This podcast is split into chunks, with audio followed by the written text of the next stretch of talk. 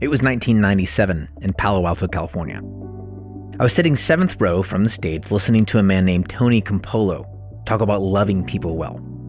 He talked about neighbors and kids. He told a story about Jesus I'd heard a million times before, a story about touching and healing a leper.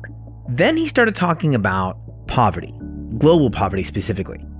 He talked about the sacred responsibility that Jesus followers have, specifically to children left behind by political and economic systems.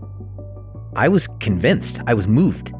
I'd heard these stories before, I'd heard talks about poverty before, but something about Tony's delivery captured me. There was no guilt in me, just a clear and resonant awakening to harder, darker realities about which I could and therefore should do something. And also this a clearer picture of the people in those realities, not just as potential objects of my generosity, but as human beings. Years later, I found myself holding a microphone and trying to replicate what I'd seen and heard from Tony Campolo, and I couldn't. Because it's hard. Like any other great art, being a convincing storyteller can look easy from a distance and can feel like the most natural thing in the world to do. But the work that goes into becoming one and the skill set required are both rarities. I've worked at that skill set for well over a decade and a half, and in that time, I've seen and heard a lot of storytellers whose job it was and intention it was to move listeners to redemptive action. Shaun Groves is, in my opinion, the best there is.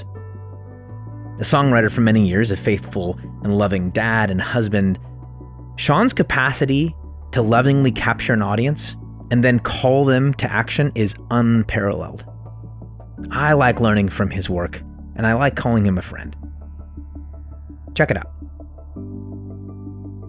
How are you? I'm good. How are you? I'm doing pretty well, man. I, I, I, it's weird. It's hard, but we're okay. We're and we'll be okay. It's just a little. It's a little. It's a little bit nerve wracking, but I'm not freaking out um, we'll be fine.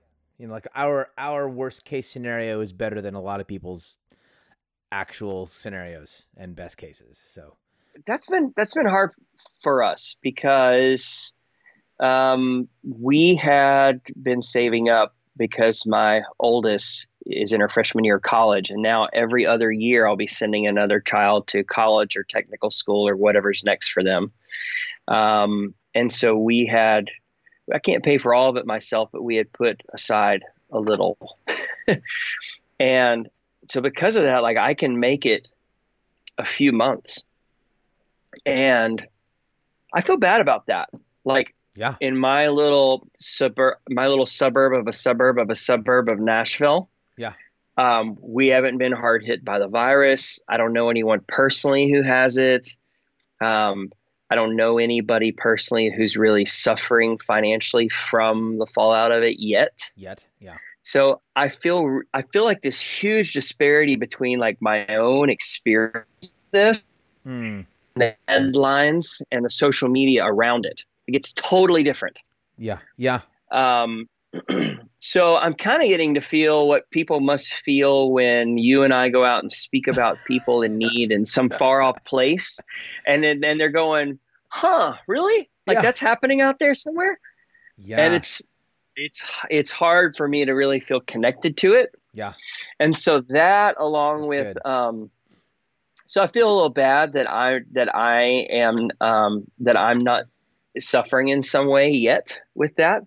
Um, Which is such a weird isn't, thing. like, isn't that weird? you know, It's I, so weird. I haven't been hit hard by this. I have no fun. I feel Yeah, like- guilty for being okay. It's well, and I don't know that I'd even say guilt. It just feels, I don't know. Like I'm used to compassion being more of a of a like suffering with. Yeah. And so I'm not emotionally. I'm feeling more emotionally disconnected from everything that's happening. It's just like it's facts, but it doesn't have a face yet for me. It's like a problem, but it's not personal. Um, and so that's weird. And then also with that not feeling super useful. Like I try to volunteer with a few organizations nearby, like that were doing very practical stuff for people. And I went online to fill out like the questionnaire before Yeah. you even get to the interview process. Yes. And I, I tick, I couldn't tick any of the boxes of skills they were looking for. Like I have literally nothing to contribute. That's not okay. and that is a we- that's a weird feeling for me. weird feel. Yeah, and again, they go to like those, you know, the, the other parallels, uh, like you know when, you know, people's parents are like, "I've got to go get a job," and they're like, they head down to like the Starbucks or whatever to go get a job, and they're, and they're like, "I don't know how to use this machine." Like we're in that place, you're like, "Oh, there's skills that I don't have that apparently people need," and I've I've built the last 25 years on the stuff I know, and now a lot of Mhm. that's gone. Yeah, Oh gosh, it's all pretty. It's all fairly useless. It's all Yeah. fairly, fairly useless. It's a it's a good name for really anything, but probably a band. It's a good band name, ladies and gentlemen. Fairly useless. Yeah, yeah. Which, because I'm not even like, not even sounds like it sounds like an insult. I almost said I'm not even a musician. I'm not even an artist anymore. Like that's not much, and I'm not even that. That's not how I mean it. That's but I mean, low- like I'm not. Low, I'm not even hit that low bar of being an artist. But like you're you're a pastor in a local church setting, so there are people for you to shepherd and care for and comfort and and engage with. And you've got I was just reading about the outbreak in your city and in your area at a local nursing home. Like there's there's stuff in your backyard.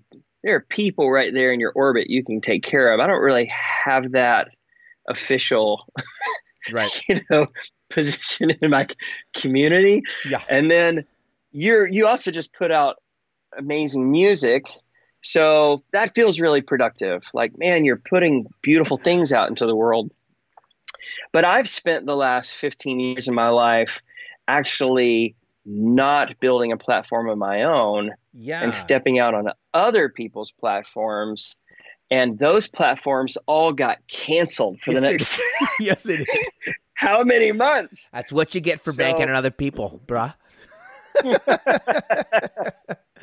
John, that's just uh, it's when you, when you say how am I doing, there's there's a whole lot of thoughts that come to my Yeah, head. about I, I'm I'm doing relatively to every the rest of the world, fantastic, but I'm also doing like weird. Yeah, it just relative, feels really to, relative to your own life. The, the self evaluation in this season of life is a, it's a doozy.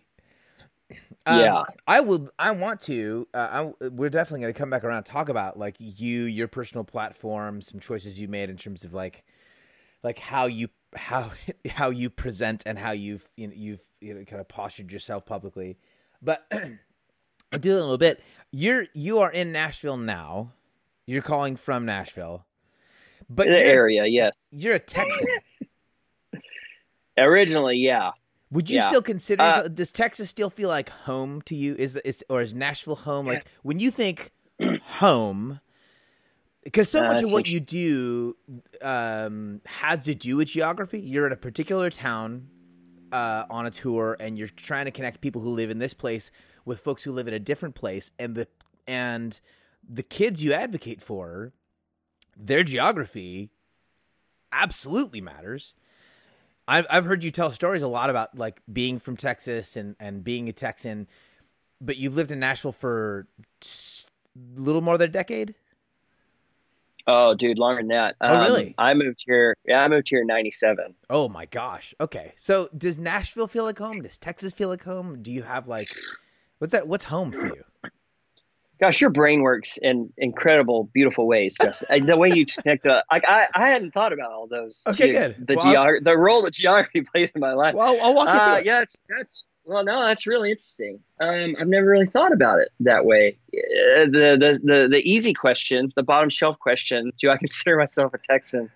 Yes, um, I do. It's it's. Um, I haven't. I I haven't. I've only lived in two states, only in in Texas and Tennessee. So that's all I have to compare Right. and the state patriotism of Texas, like it's it's almost cult level. Yeah. Um, yeah. love of. I would even say like more than love of country. Like I remember after 9/11 um, this poll came out in Texas Monthly. Of course, they were polling people who read a thing called Texas Monthly, but um, what they discovered was that people were more likely to go to war to defend Texas than they were to defend the country. Wow.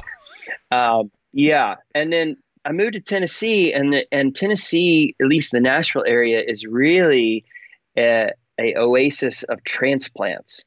And so you've got people from Michigan who come here for the auto industry. You got people who come from overseas for medical. You've got Floridians who eh, we got a lot of Floridians and Texans here, and people just come from all over for music. But music isn't the only industry. So anyway, we're this big hodgepodge of people from yeah. everywhere, and I don't know if that's why, but there's not a lot of state pride or patriotism where I am. Like I just don't. It doesn't give off that vibe. Yeah. Now maybe maybe as someone coming from, I don't know, Ohio, maybe it feels like um, people here are particularly prideful about the state, but I don't really sense that.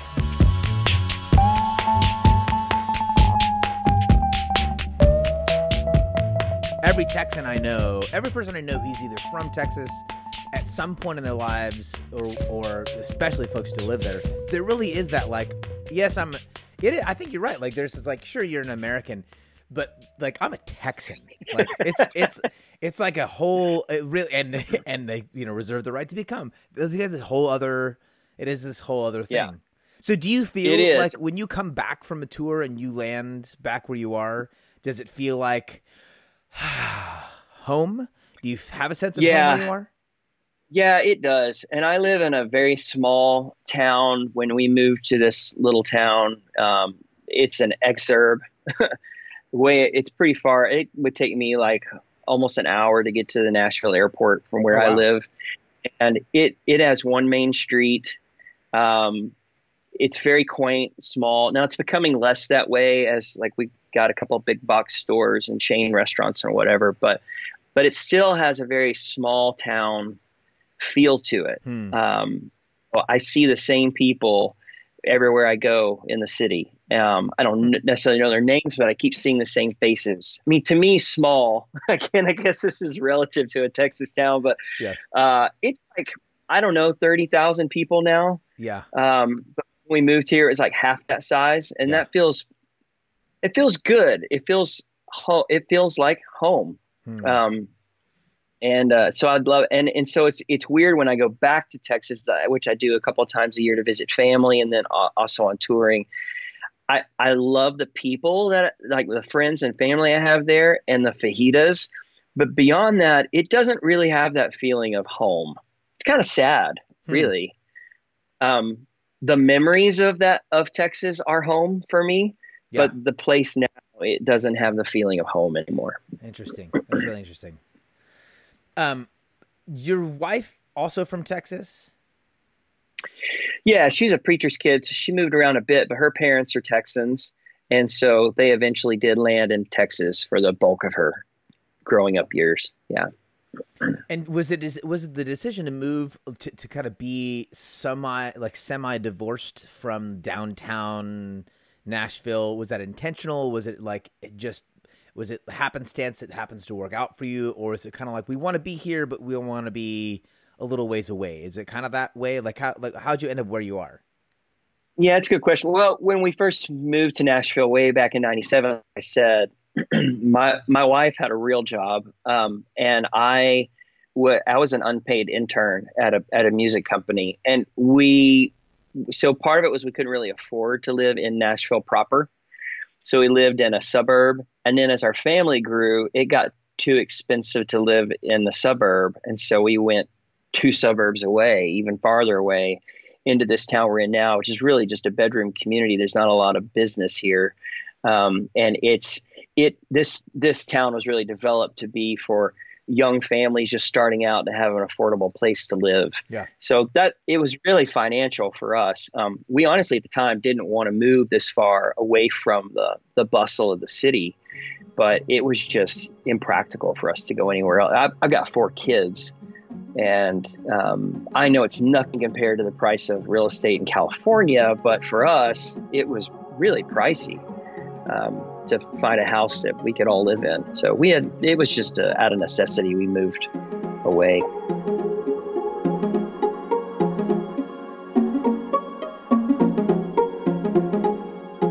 When you initially moved, 1997, did you you came to Nashville, music on the mind, singer songwriter person? Was this the that was the plan, the dream? How was it like a th- well, the, the thing? Like how did that happen? Well, the dream the dream was uh, uh, to be a singer, to be a to be a songwriter for other people was the dream. Oh, Uh, okay. I didn't.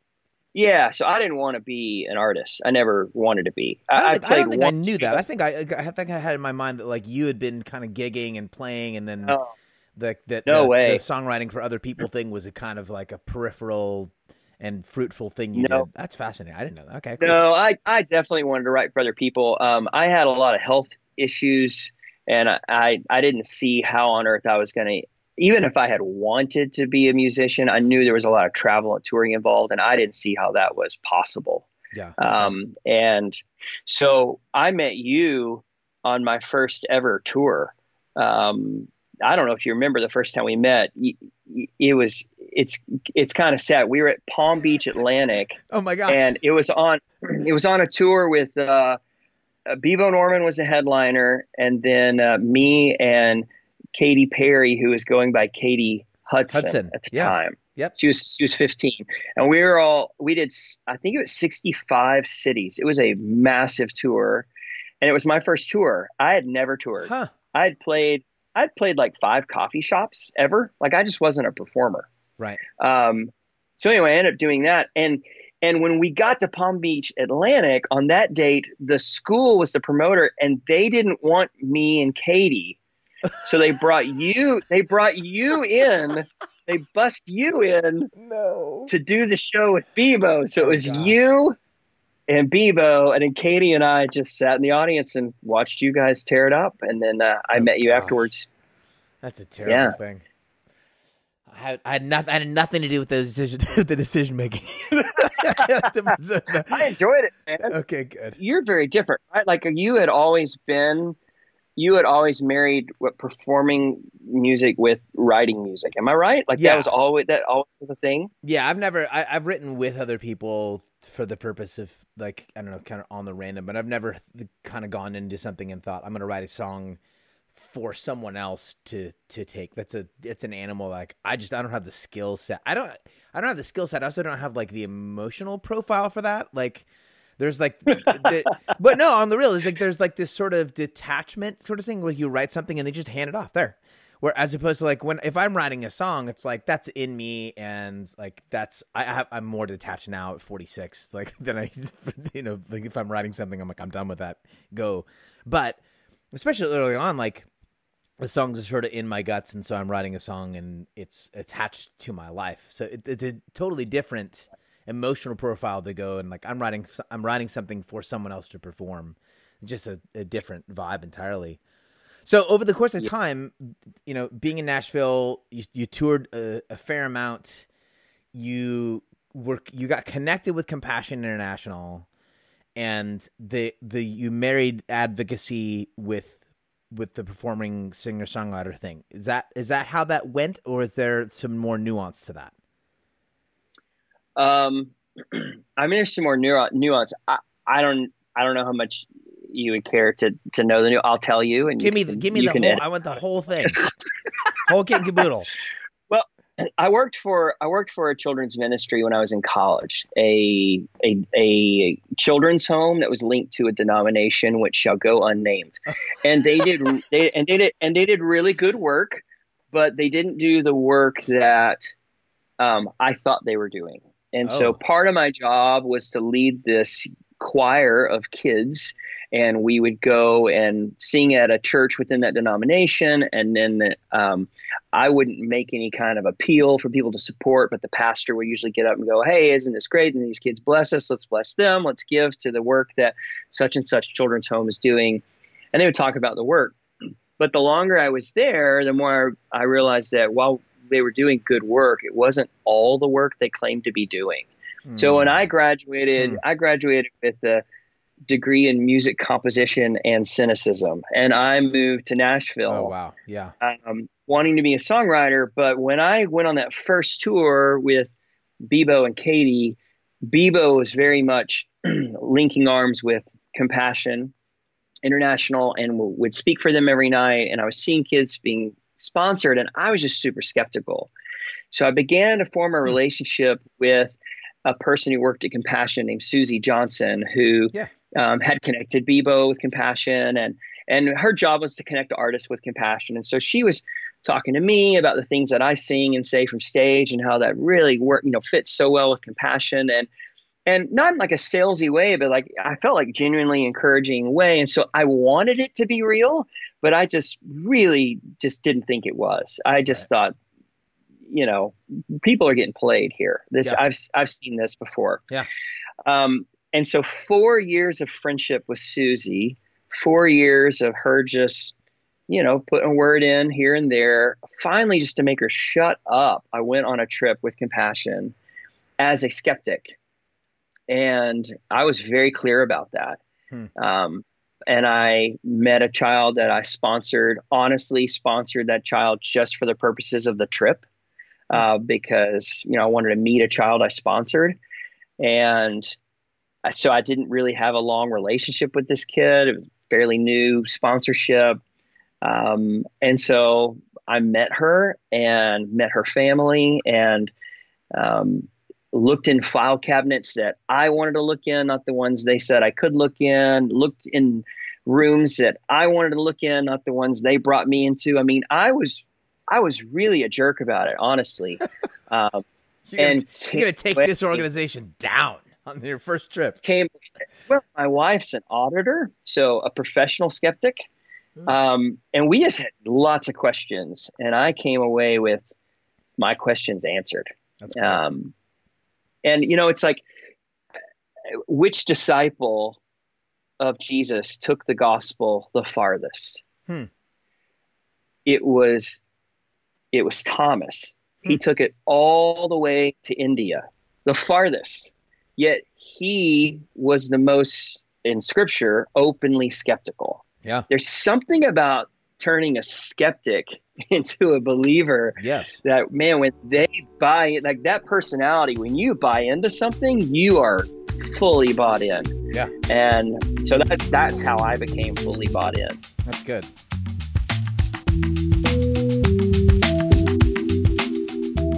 At some point, like there's the, you know, I'm assuming there's like a natural um, shift over time where like the sort of the things the, the, tide begins to turn. But then you also have to make a decision about like here's what i'm going to focus on concentrate on. W- like was that was there a lot of was there tension for you? Were you did you like happily like move more away from the rock and roll lifestyle thing? Or like how did that work out for you how did that work in your life in terms of decision making were there indicators a lot of folks have to, especially over the course of the time, whether it's art or industry or whatever, make a change where it's like, hey, this is what I was, this is what I was doing. But like as artist type folks, like there's this identity thing that comes with like, oh, you're a singer songwriter person. And then if you move away from that, people are like, oh, so what happened? Like you're like, what do you mean what happened? Like I'm doing other things. Get off yeah. my back. Like can you talk about like that transition, your decision making, like what were your indicators? How did that work? Oh man, it was ugly. Um, and there and there was a lot of anger and grief. Oh man. Um I didn't connect with compassion and really really get good at speaking on on on their behalf, but but beyond speaking on behalf of compassion, just speaking better, more compassionately, more graciously, more intelligently about all the related issues of generosity and justice and compassion and the mission of God and the kingdom of God. Like I didn't really hit my stride on all of that until my label was going under. Hmm. And worship music had taken over radio. And without that support from radio and retail, we didn't really have an alternative way to market what we did. And so my label full of singer songwriters, Chris Rice, Ginny Owens, Watermark, me, that label just began to sink. Hmm. And so for me, um, I went through a season of first being really pissed off at the how the industry had changed around me. Yeah. Um, all the changes, the move towards uh, being positive that didn't leave room for introspective and theological, the move toward um, fewer songs, half as many songs being played, which left no room at, for the songs at the edges that might push things toward creativity and new forms. Yep. Um, the move just toward radio having more power than it ever had had over my yeah. life, and and these people I thought were my my friends because I went to their studio and we took pictures and I was laughing with them on their morning show, and now they're not playing me, and there was just a lot of it was just a storm of pissed off. Yeah. And that was hard. But I was also angry at God. Hmm.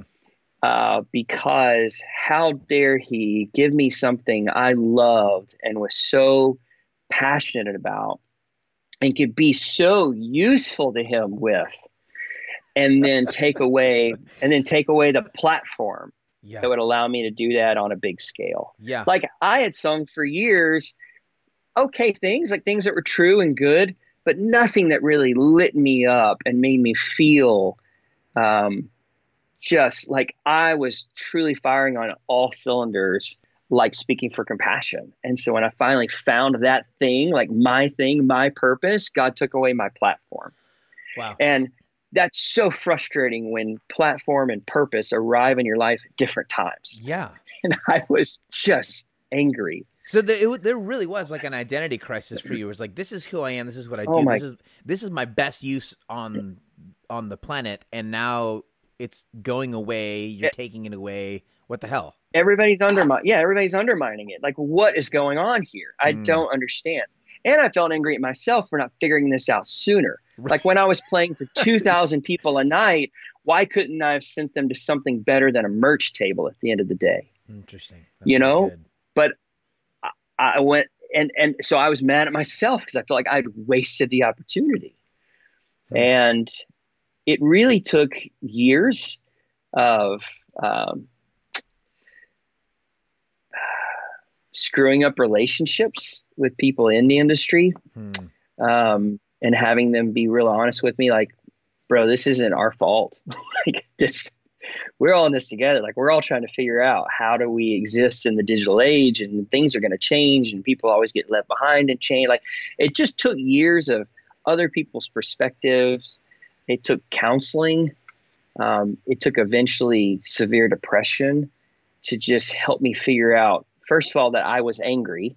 Yeah. And then what yeah. am I supposed to do with what, what, how are you supposed to deal with that?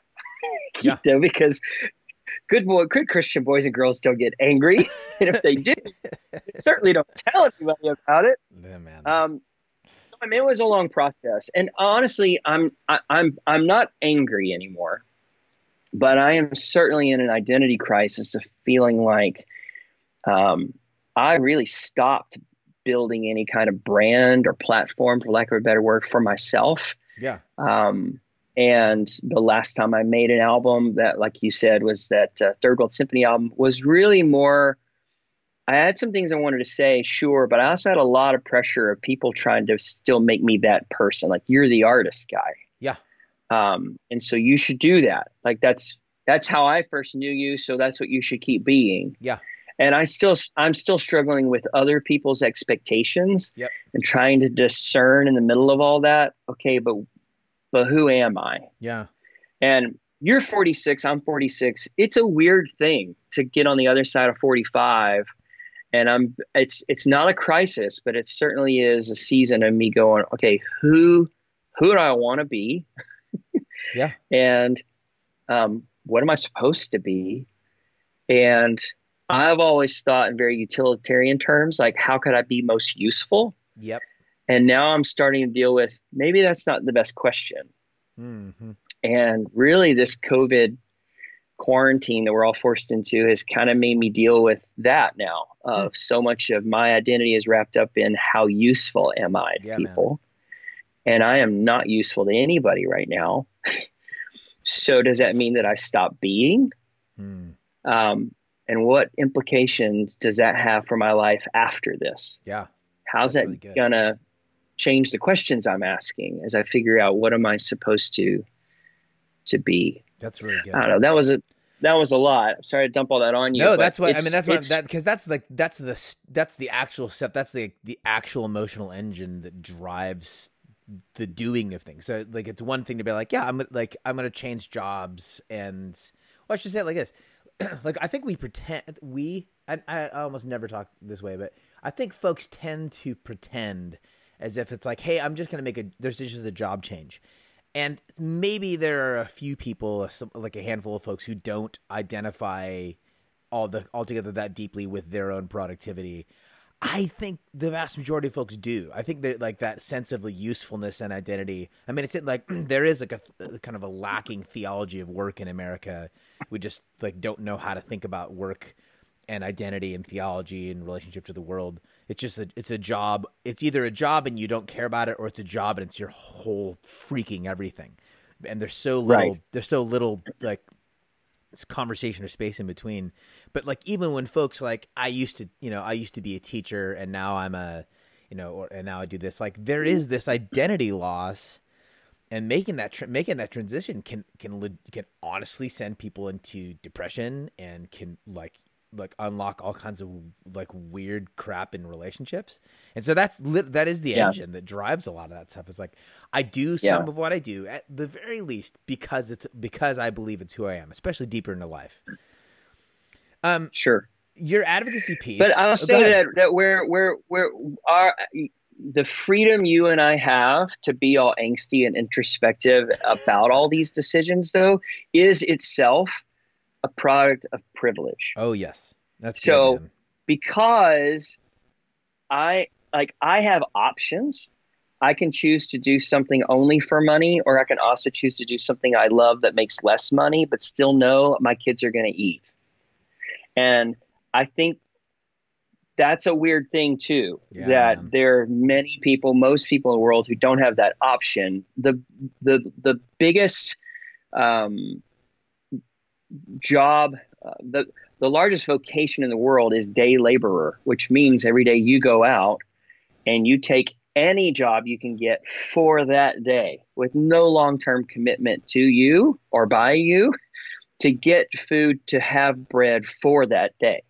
So just the fact that I can sit in my office and begin to think, hmm, what would I like to do with my life? That is hard for me too. Yeah. You know, like that's it's not a guilt thing for me, but it is definitely a weird thing of going, well, if that is the question that every human should ideally be asking, then why isn't every human in a position where they could be asking it? Hmm. You know?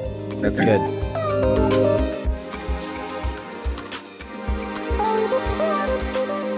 You're surrounded by like stories about folks who are underprivileged, who are not privileged. Like it reinforms the way because your job over the course of years has has like has put you in a position to actually have to care about folks, legitimately human beings, who don't live with the kind of privilege you do, and that's informed your life to some degree. Yeah, and it's it's in good ways and in paralyzing ways. so at this season, it's hard to be able to kind of take take my own uh, questions about my about my identity and my work and my future very seriously. Yeah, because I I realize what a weird thing it is that I even have the ability to do that. Like I have the freedom to do that, and my kids are still going to eat. Mm. Um, so anyway, I mean it's a rabbit trail, but that that's, that's something that I think about about what a weird what a weird thing, what a gift, really, but yeah. what a weird gift it is to be able to do that. And I guess we haven't really told people like what it is I exactly do. Like yeah, you say advocacy. No, I no longer do concerts anymore. I haven't done a concert in I don't know six seven years. Yeah. Like I haven't I don't do concerts at all. Um, but what I do is I step out on someone else's stage. So that might be at a conference, that might be at a church on a Sunday morning. That usually that's in uh, that's out uh, touring with other artists. And so their audiences show up for them, and my name's on the ticket. they don't know who I am. Yeah. And I don't even tell them who I am. And then I step out and try to be more than a commercial, try to do something that's that's um, truly beneficial to everyone who's hearing it and entertaining and engaging and enlightening. But in the end, I'm hoping that somebody in the room will sponsor a child with Compassion International. Yeah. And, and you and me and like two other guys are the only ones I know who do that. Hmm. Um, it's a really small fraternity. Yeah. And it's a strange job. Uh, it's, it's super weird job that no one else would really understand. no. But so talking to it's folks, talking to folks, um, doing the, you know, asking folks to make it, you know, to, to make a sacrifice.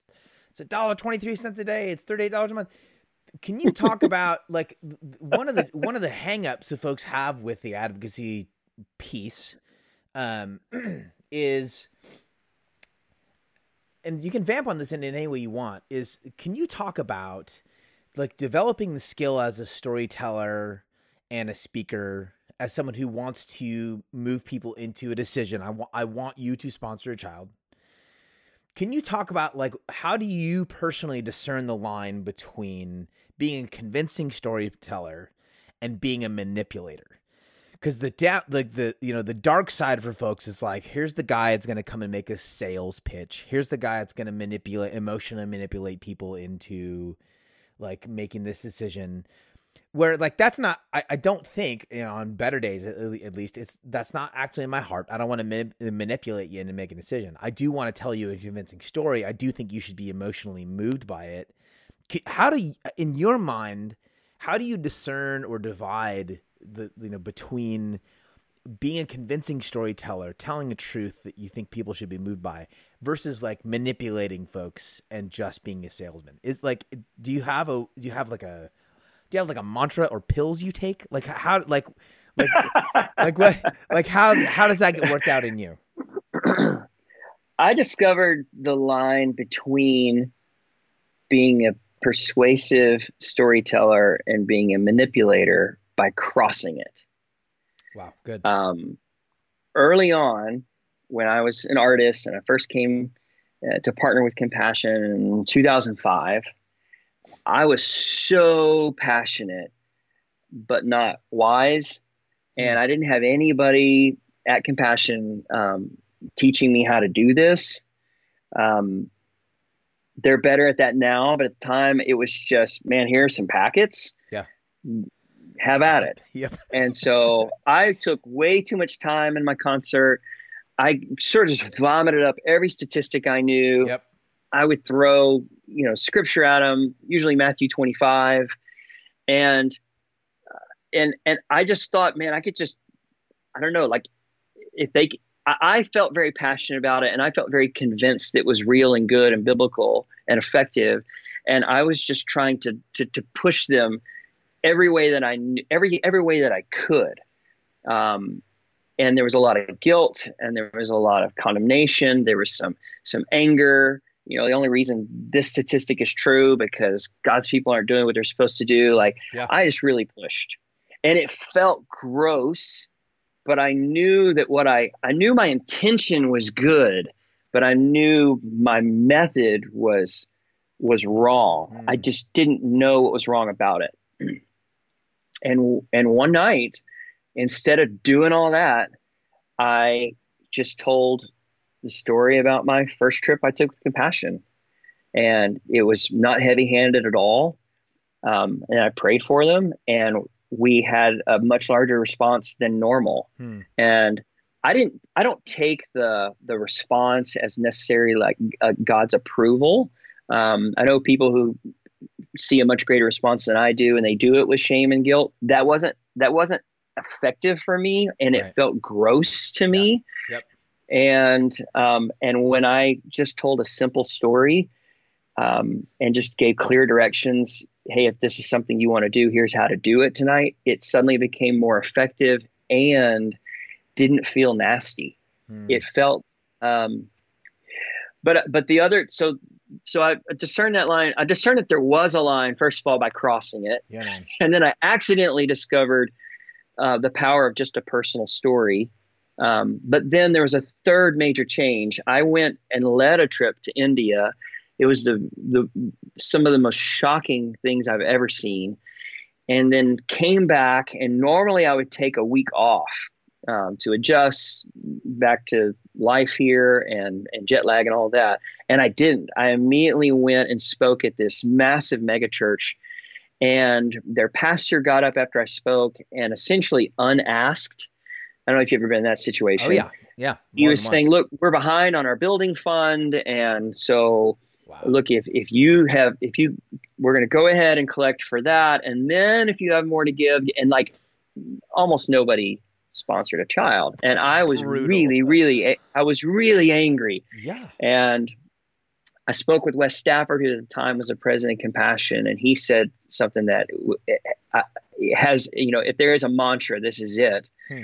he said we have to pray and ask god to make us as compassionate toward the big and the rich as we are toward the small and the poor yeah man and he talked to me about how a lack of compassion on some people's part is a form of poverty.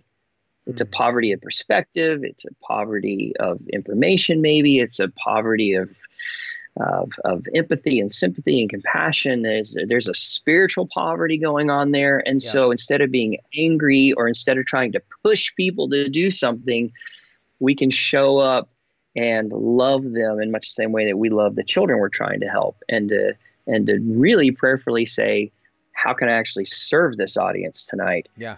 Because the ultimate service isn't getting them to sponsor a kid. The ultimate service is I'd like them to see something of who God is and what God cares about and how God works. Whether yeah. you're going to join it by sponsoring a kid through Compassion or World Vision or Food for the Hungry or teaching a Sunday school class or just bringing groceries to a neighbor or just cutting off of work at five and loving your kids better, like however that is, that's fine. yeah. But like ultimately, I'm loving my audience. I'm being compassionate toward them by That's giving good. them something, something broader and deeper yes. and more beautiful, um, a bigger call. And so if I if I'm focused on that, that bigger call and that compassion, it keeps me from being manipulative. That's really good. To actually love the folks in front of you instead of want to use them to accomplish great things is like right. what a tr- what a trick because the, that's just not a thing for the most part folks get trained to do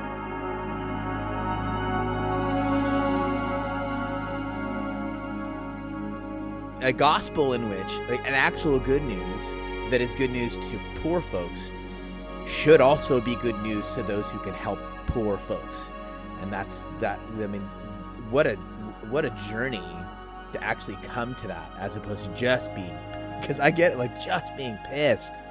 But like you're gonna buy yeah. a building for seven million, seven, you know, spend on, and then I'm asking you for a dollar twenty three cents, and how to not be mad about that, and actually but right. care about those folks.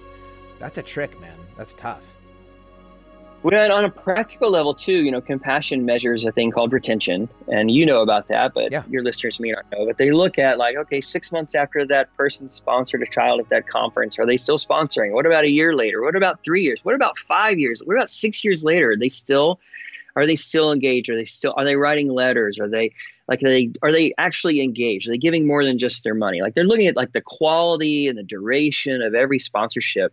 Yeah. And man, they've got data to show that look, the people who get out there and and are super are and are manipulative, like there's a there's a correlation. I, I not only think that God isn't pleased by that sacrifice, you know, Second yeah. Corinthians nine he loves a cheerful giver. Yeah, yeah. to realize God's giving his given his he's he scattered his gifts to the poor among the nations, and hey, one of them happened to be in my wallet, and yeah. I get to now give it. Yep. That's that's a different attitude, and and so I think that kind of attitude is pleasing to God, but also it bears itself out in the numbers that people just don't stick with it. Like guilt yeah. doesn't last. No, shame doesn't last. It's not a motivator. No.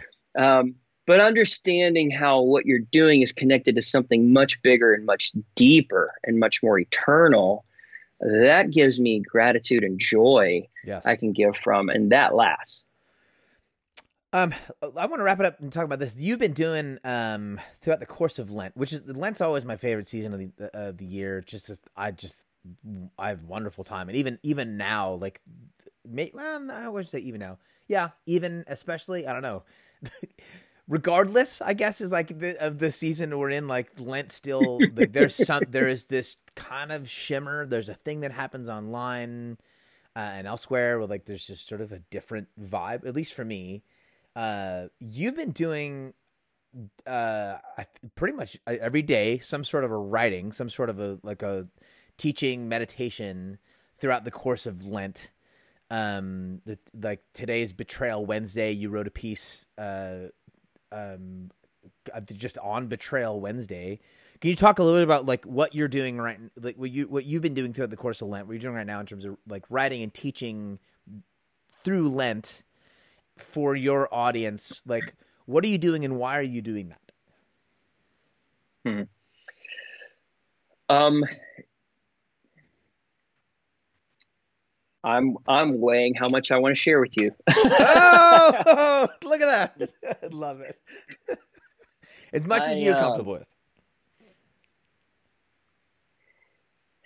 It it is a form of spiritual discipline. Yeah. This year, um, it takes me several hours every day to research and to write, and my wife helps me edit it um, and rewrite and sometimes rewrite and rewrite and rewrite. And it's a it's a real spiritual discipline for me to do something that really scares me. So writing is something that terrifies me. It's so weird how we're all different. Like i can the last tour i did i was stepping out in arenas 10, 12,000 people and I didn't feel any fear at all. Like it's really like I know that's weird. I know that should terrify me, but it doesn't. Um, but writing and then putting it out into the world where I can't revise it, I can't change it. Um, right. that is really terrifying. Like mm. the hmm. people that are on my list of heroes, like the people who are like the Evel Knievels of the creative world, are people like you and Scott Erickson and Ann Voskamp and um, just friends I have who who write and are prolific at it and seem to be completely um, just unfazed that people are watching it, that they might get something wrong, that someone might disagree, yeah, um, or that it might suck. Um, like I really admire that. Like I'm not just blowing s- smoke. Like I I really marvel at what you do and you do it so well. And I just was tired of not doing something because it scared me. Yeah, man. So I decided that I would give up fear for Lent. That's good. And I would I would I I do every year I I do I have my own Lenten rituals I go through and this year I decided I would just post that online. That's good. Now I did disable comments.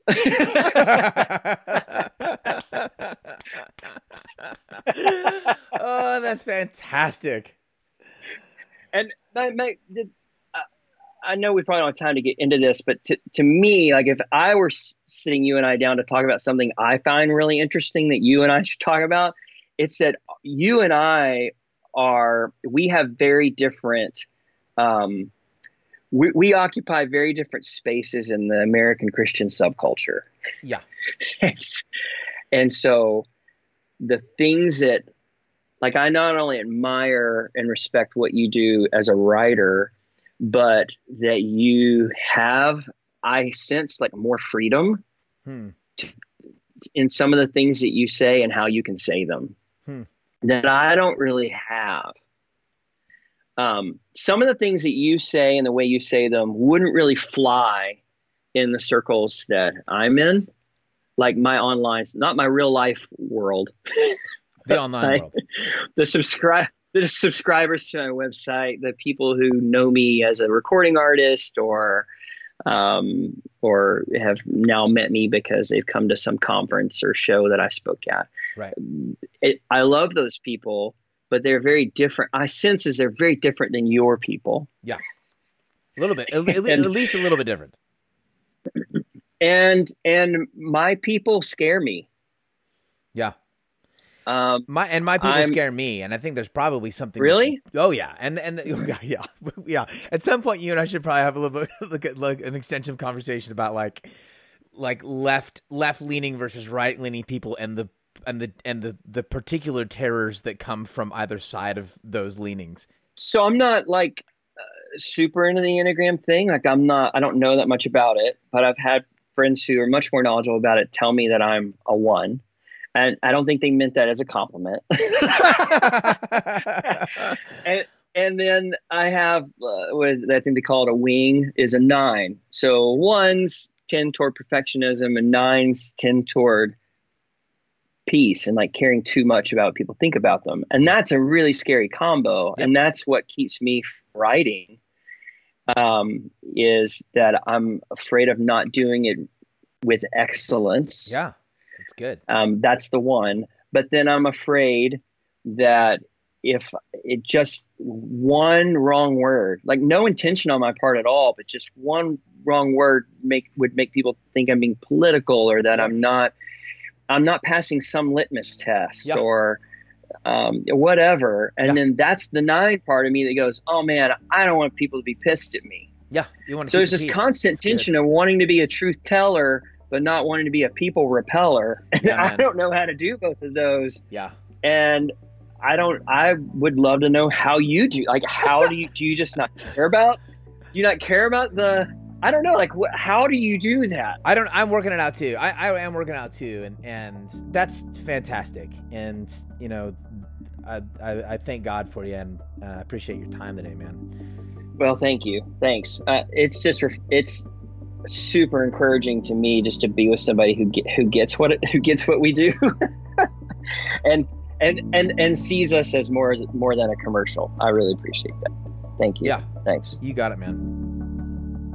And thank you for listening to this episode of the At Sea podcast. If you'd like to follow up with Shaun Groves, you can visit him at shaungroves.com. It's actually S H A U N, Shaun, and Groves is G R O V E S, shaungroves.com. His website hosts his very thoughtful and engaging blog. And also from there, you can contact Shaun directly and help me convince him to write a book because he totally should.